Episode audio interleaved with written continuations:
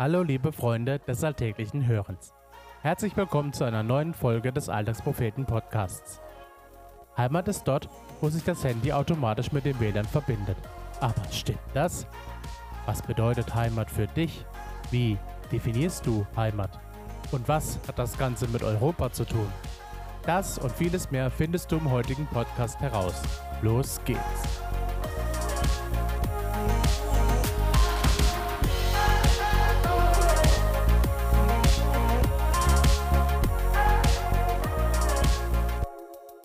Im Alter von 5 Jahren kam ich mit Eltern und Brüdern nach Deutschland und wuchs ab dem Zeitpunkt zweisprachig auf.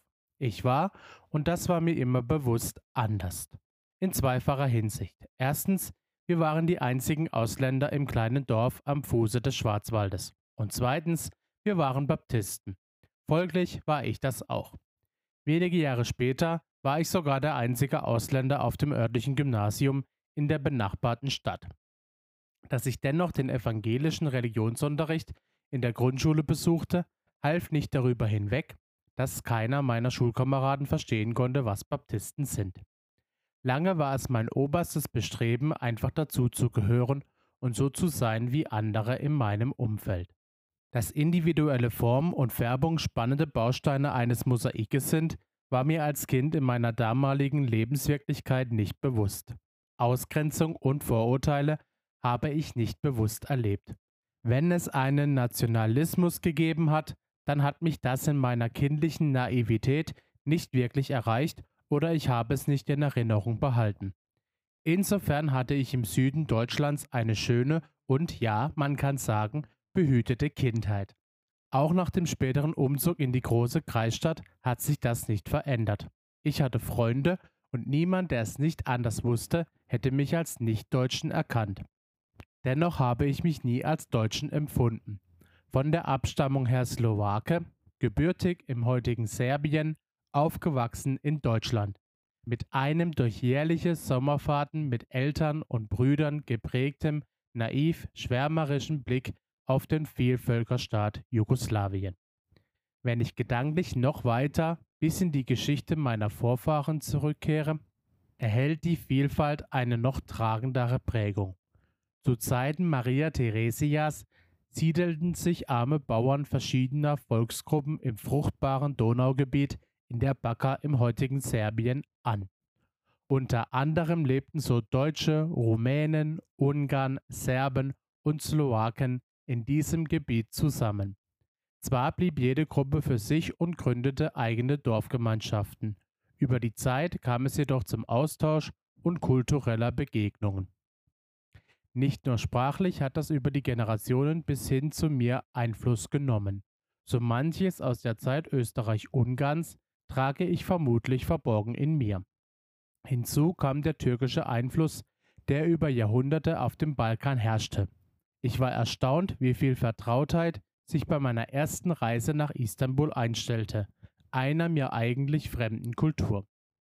Als ich meine Frau später kennenlernen durfte, hat mich unter anderem ihr Interesse an den Menschen begeistert.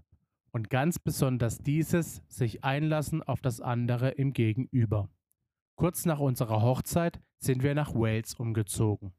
Dieser Ortswechsel gestaltete sich noch aufwendiger, da ich als Jugoslawe ein Visum brauchte. Später, als meine berufsbedingte Reisetätigkeit zunahm, habe ich die deutsche Staatsbürgerschaft angenommen. Mich bei der Ein- oder Ausreise nicht mehr in der langen Schlange der Andersartigen anstellen zu müssen, löst bei mir bis heute noch freudiges Wundern hervor. Man beginnt mit der Zeit, sich als andersartig zu empfinden, wenn man an den Grenzen regelmäßig diese Behandlung erlebt, misstrauische Blicke und Fragen auf sich zieht, als Mensch reduziert wird auf die Farbe des Reisepasses. Anschließend haben wir an verschiedenen Orten in Deutschland gelebt. Diese Gegensätze zwischen Großstadt und beschaulichem Dorf führen bei letzterem bei mir inzwischen zu einem Engegefühl. Heute pendeln wir zwischen Baden-Württemberg und Norditalien. Zu Hause ist für mich dort, wo ich gemeinsame Wurzeln mit meiner Frau aufbauen kann, wo wir willkommen sind und uns entfalten können, wo niemand ein Bild davon hat, wie wir sein sollten, wo wir uns einbringen können mit dem, wie unser Leben uns geprägt hat.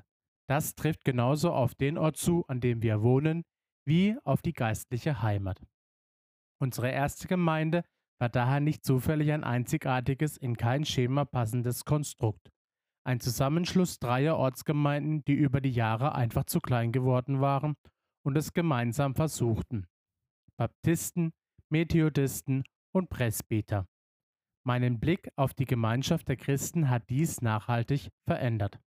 Da ich in den letzten Jahren viel auf Reisen sein musste, habe ich erlebt, wie Fremdheit sich auflöst, wenn ich anfange, hinter dem Fremden, den Menschen in seiner eigenen Welt, mit seinem Umfeld und seinen Erfahrungen zu erkennen. Nationale Zugehörigkeit war für mich immer und ist es bis heute eine Frage der Farbe meines Reisepasses, nicht mehr. Die Enge eines Nationalstaates habe ich nie gebraucht, um mich sicher zu fühlen.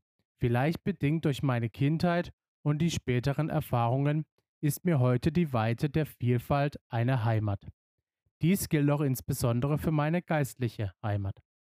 Lange Zeit war Europa für mich eine gewachsene Selbstverständlichkeit. Ich hatte nichts dazu beigetragen, dass Grenzen und Mauern fielen. Ich habe davon profitiert. Zu Europa gibt es für mich politisch betrachtet keine Alternative. Dass heute in vielen europäischen Ländern die eng nationalistischen Lautsprecher mit verqueren Thesen Angst schüren und sich wieder abschotten wollen, macht mich einerseits fassungslos und andererseits fordert es mich heraus, es nicht hinzunehmen. So wird mir Europa von einem gewachsenen Lebensumfeld, welches meine Biografie geprägt hat, immer mehr zu einem Auftrag.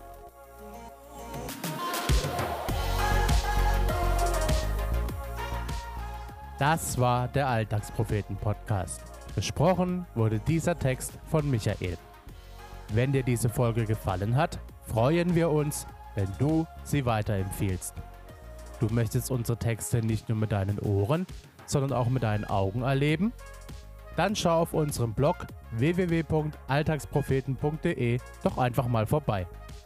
Wenn du keinen Beitrag mehr verpassen möchtest, folge uns auf Instagram, Facebook, Twitter oder abonniere unser Newsletter via Telegram oder per Mail an info@alltagspropheten.de.